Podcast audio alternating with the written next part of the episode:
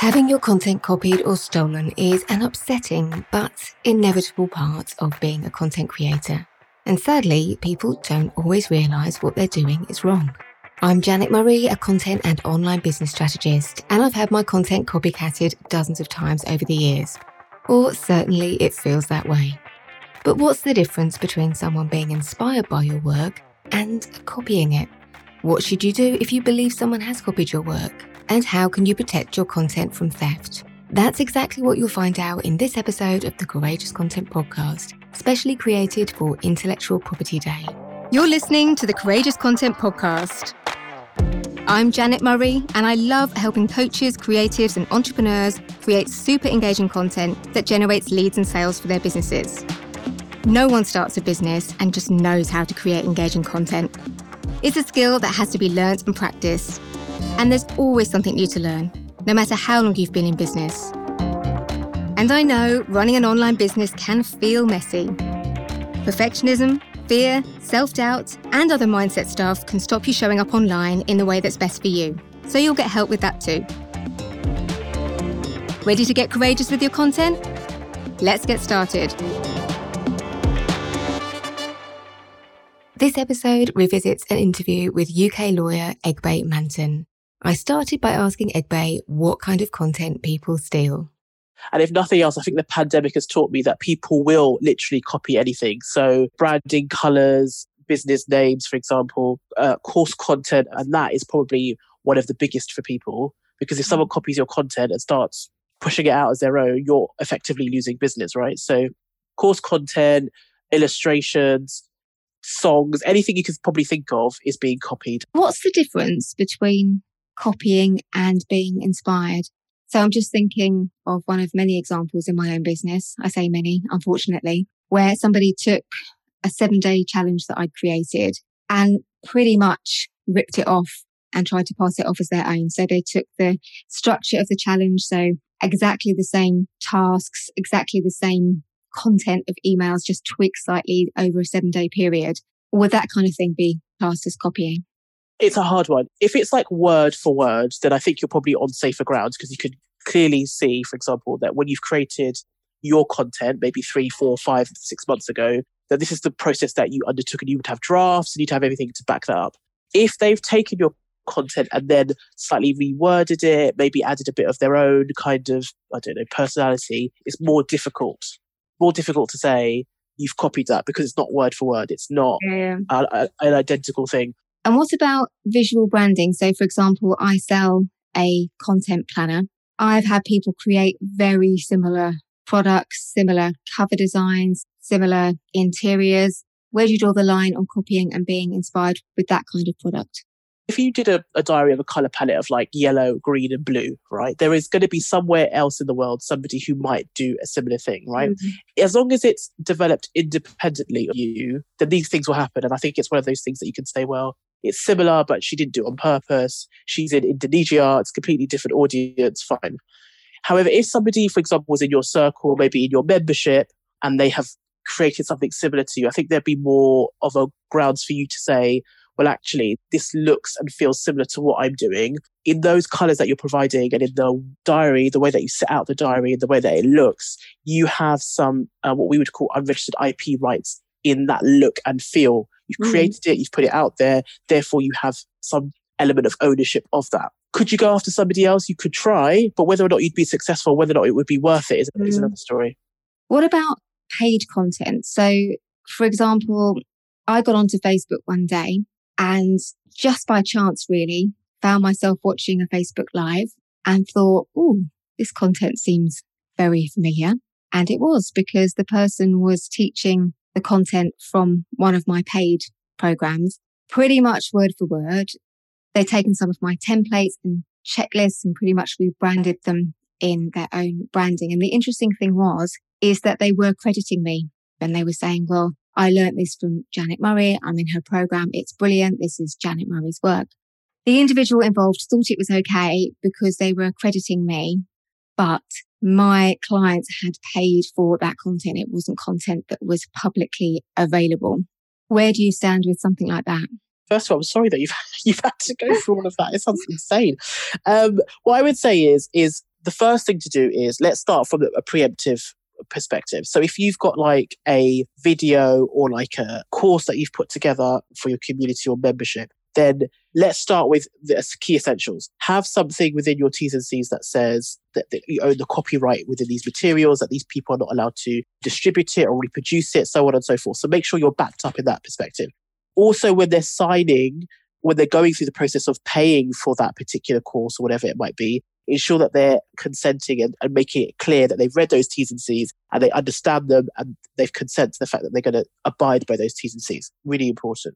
The second thing I would say is across your material, it's always helpful to make it clear on the material itself on each page that this is subject to copyright. And then people use the C kind of symbol to ensure that people are made aware of this when people go through the course. However, there will always be people that will want to copy your material because I'm sure it's very, very good, right?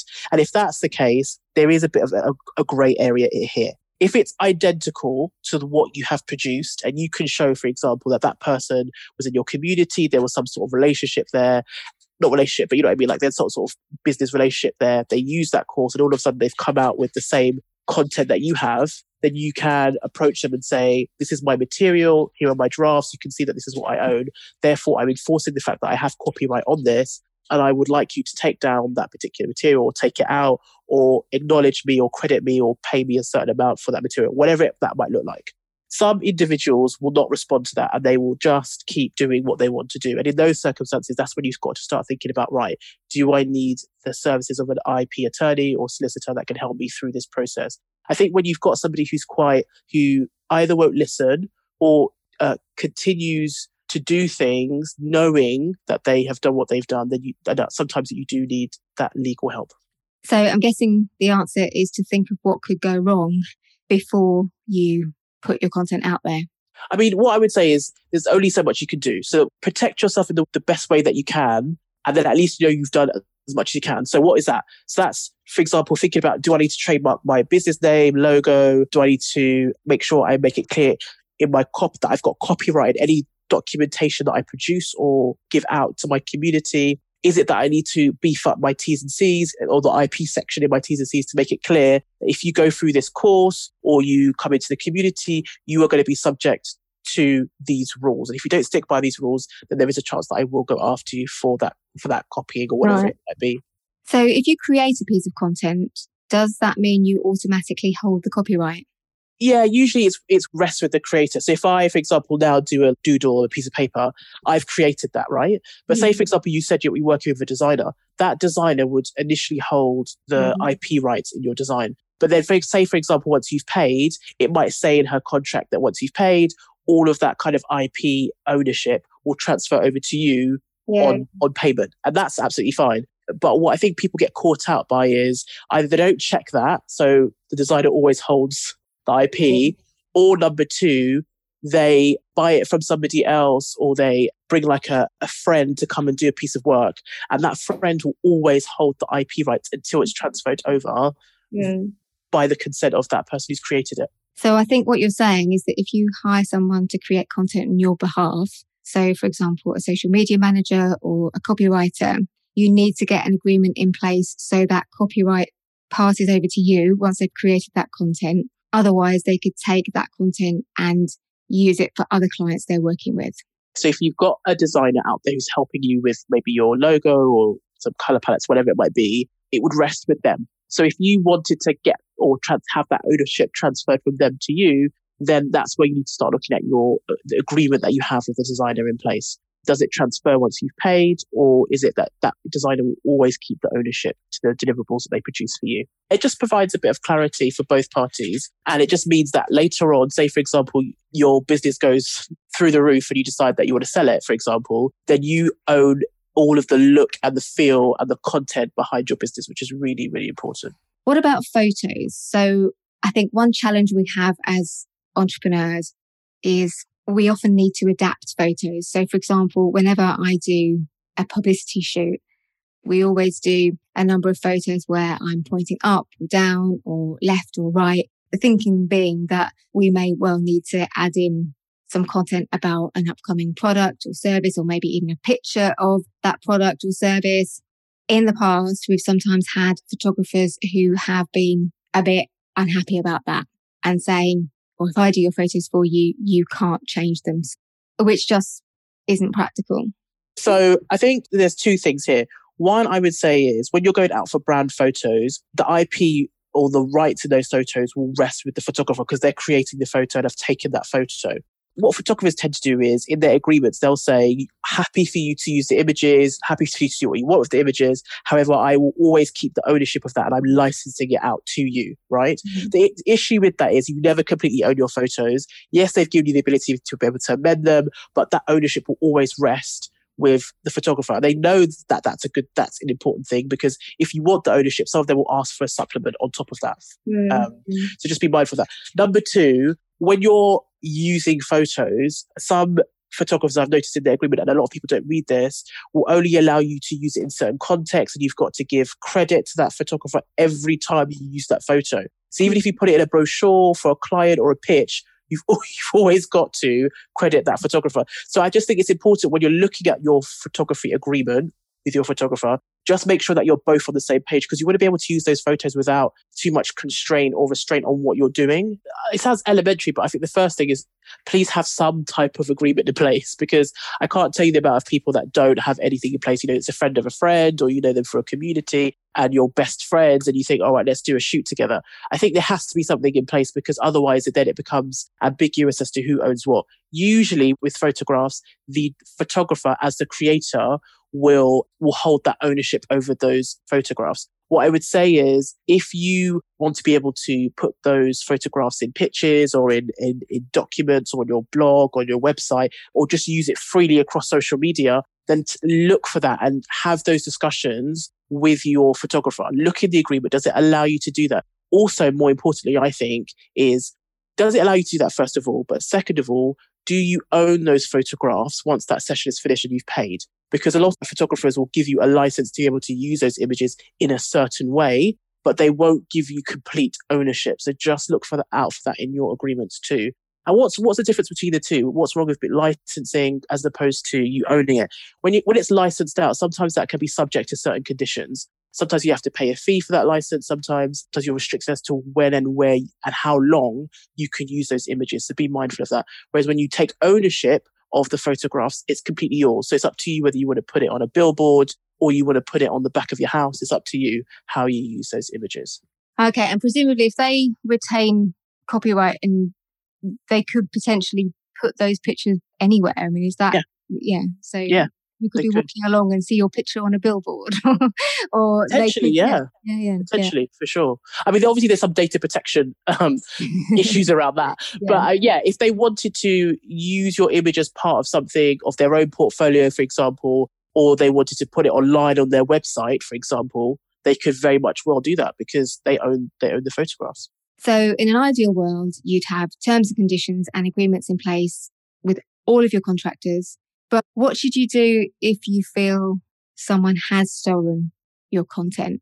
I mean, I found people are generally quite reasonable if you approach yeah. point out what you've noticed and they normally go, oh, sorry, and then they yeah. stop whatever they're doing. yeah. I mean, even though I'm a lawyer, I think I would love it if people just came together and used a bit of common sense and said, you know what, fair point. I, I didn't mean to. That's my fault. Let me take that down. You should only really have to go down the, the whole legal route if things are really, really bad because it's fees, right? We're all small business owners here. We don't have an, uh, an endless budget here, right? So reaching out to somebody just saying, look, you probably really didn't realize, but actually this is quite close to what I've been doing, or this is this is material that I've put together from such and such. Do you mind doing the following? I think there's nothing wrong with reaching it out. At least if you go down, then go down the legal route, you can sit there and say, well, I did reach out to them. I was amicable. I, you know, I told them what happened. I didn't want to go down this route, but we've ended up here. Does that make sense? So I just think sometimes reaching out first can also be just a way to nip it in the bud. Definitely. And I do also think there can be genuine mistakes. So, for example, I have a, an event that I run every year, and I noticed one year that somebody was running an event with exactly the same name. And in the first instance, I just reached out and said, I've noticed that you're running an event of the same name. And actually, as I've sold all the tickets for mine and you've only just put yours on sale, yeah, it's actually not a good idea for you because if anyone Googles the name of your event, they're going to get all of my stuff and, and actually it's probably not good for you. And they said, "Oh God, I'm so sorry. Um, I genuinely didn't didn't realize and sorted it out." And on the other side of the coin, somebody reached out to me and said, "You've called one of your masterclasses the same as one of my courses," and I was like, "I have actually." I hadn't intended to do it, but maybe by osmosis somehow, I just kind of absorbed it. And when it came into my head, I thought, well, that sounds like a lovely name. But I immediately went back and said, Do you know what? I'm so sorry.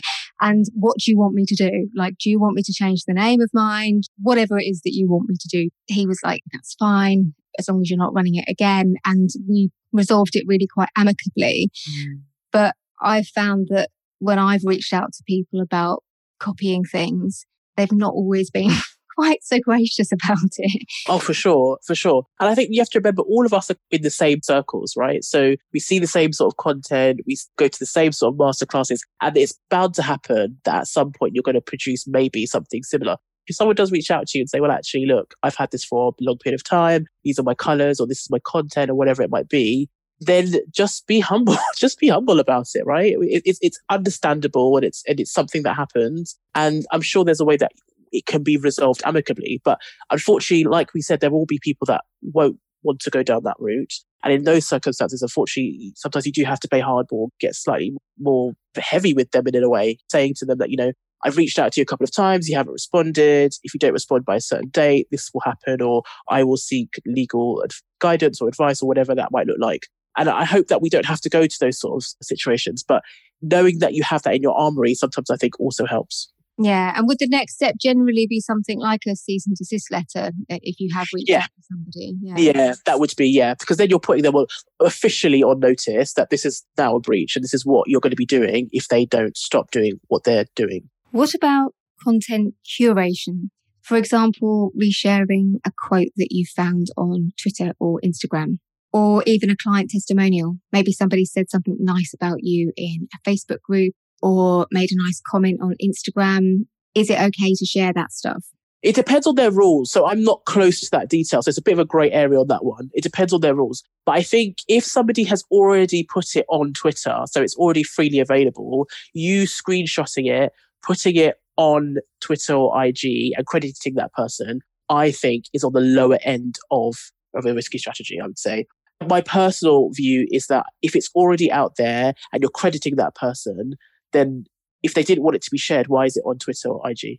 I think if the material is freely available and say like you're getting it from somebody else's account or whatever it might be, then there's nothing wrong with sharing that material because it's already in the public space and smug sphere anyway. But you do need to credit that individual. So if you're not sure, at least credit the individual, right? That's the first thing I would say. If, for example, it's something of a personal nature or you think it's something that's not quite in the public arena, then I would get that consent to share that story or created image or whatever it might be in the public sphere on your account, right? So if, if, if at any point you're not sure, get consent. So just to be on the safe side, we should also ask for permission to share testimonials. I have seen people try and get around this by saying, say, for example, Jen Freeman said something lovely about about you. Then some people say, oh, they just put the, the comment and they'll just put Jen, right? But then part of me is like, you could do that, but then as an audience, would they trust you that you just haven't made up that testimonial? Doesn't it give it more credit if you're able to give the full name of the individual and perhaps even their business name? Right? Mm. So I just think in order for it to work for you, just just ask for consent. And most of the time, if people are already giving you good feedback, they're pretty much most of the time going to say yes anyway. so yeah, yeah. why exactly. why try and avoid it? yeah, and I, I, try and do it there and then. You know, somebody I try yeah. and say, "Oh, this is lovely. Thank you so much. Would you mind if I share it?" I really can't emphasize enough how important it is to ask for consent particularly in a time when sharing other people's quotes or memes is quite common practice on platforms like Instagram. Because while you might not actually be breaking the law, you are almost certainly breaking people's trust. To give you an example, a big creator took one of my Instagram quotes, rebranded it in their own colours and fonts, and didn't credit me. But when I reached out in my very British way and said, Would you mind awfully just tagging me into that quote because it's from my account? I got silence. So my trust with that particular creator has just gone. If you are sharing someone else's quote or meme, make sure you credit them in the caption, right up at the top, so it doesn't look like you're trying to take credit for somebody else's work, and also tag them into the image. Most people are actually really happy for you to share their content because it gets their brand in front of a bigger audience. But if in doubt, it really is always better to ask, particularly if you're sharing the work of illustrators or photographers or artists for whom that work is their livelihood. A few minutes of your time checking in with them first can save a relationship in the long run. I want to finish up by asking you about another type of content people steal, one that can land you in legal trouble. And that's other people's legal documents like terms and conditions, privacy policies on other people's websites. Why is that a problem? So I get this a lot because obviously I draft contracts and people say, oh, that's brilliant. And they might share it then with another business owner or the individual might just go onto a website and copy the privacy notice on there. There is copyright in those documents, right? So whoever's created those documents, that privacy notice or those T's and C's, they have copyright in that agreement, right? Therefore, for example, in my terms and conditions, I say that I, I don't want clients to then copy and paste that particular agreement and send it to somebody else, right? Because that's what I've drafted for them. I've looked at their business and I've done it on that basis. So if you are going to websites and you're copying and pasting and taking it as your own, then you are in breach of this. Okay. And you should be mindful of that. And also, just from a practical perspective, those T's and C's are not built for your business. So there's going to be risks and exposures that you won't know about in that agreement that may occur in your business because of the fact that you haven't got a set of tailored T's and C's for your own business. So in some ways, you're not even getting any benefit from it. You can buy legal templates from lawyers like yourself online and adapt them for your business. Is that a good idea?